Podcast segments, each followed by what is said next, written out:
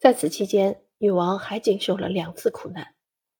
二零零二年二月九日，玛格丽特罹患脑溢血，这是致命一击，结束了她悲惨堕落的一生。在此之后的七个星期，备受人民爱戴的女王的母亲也撒手人寰。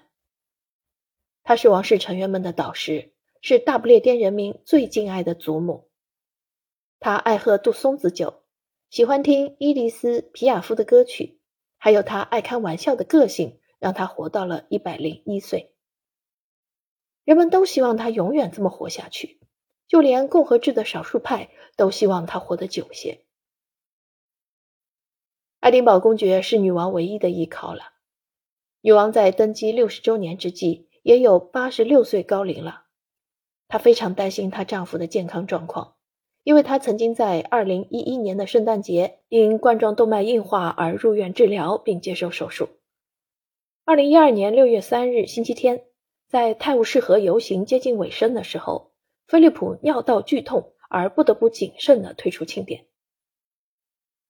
女王的统治经常被反复攻击和质疑，但是她总能从一直陪伴她的菲利普那里寻得安慰。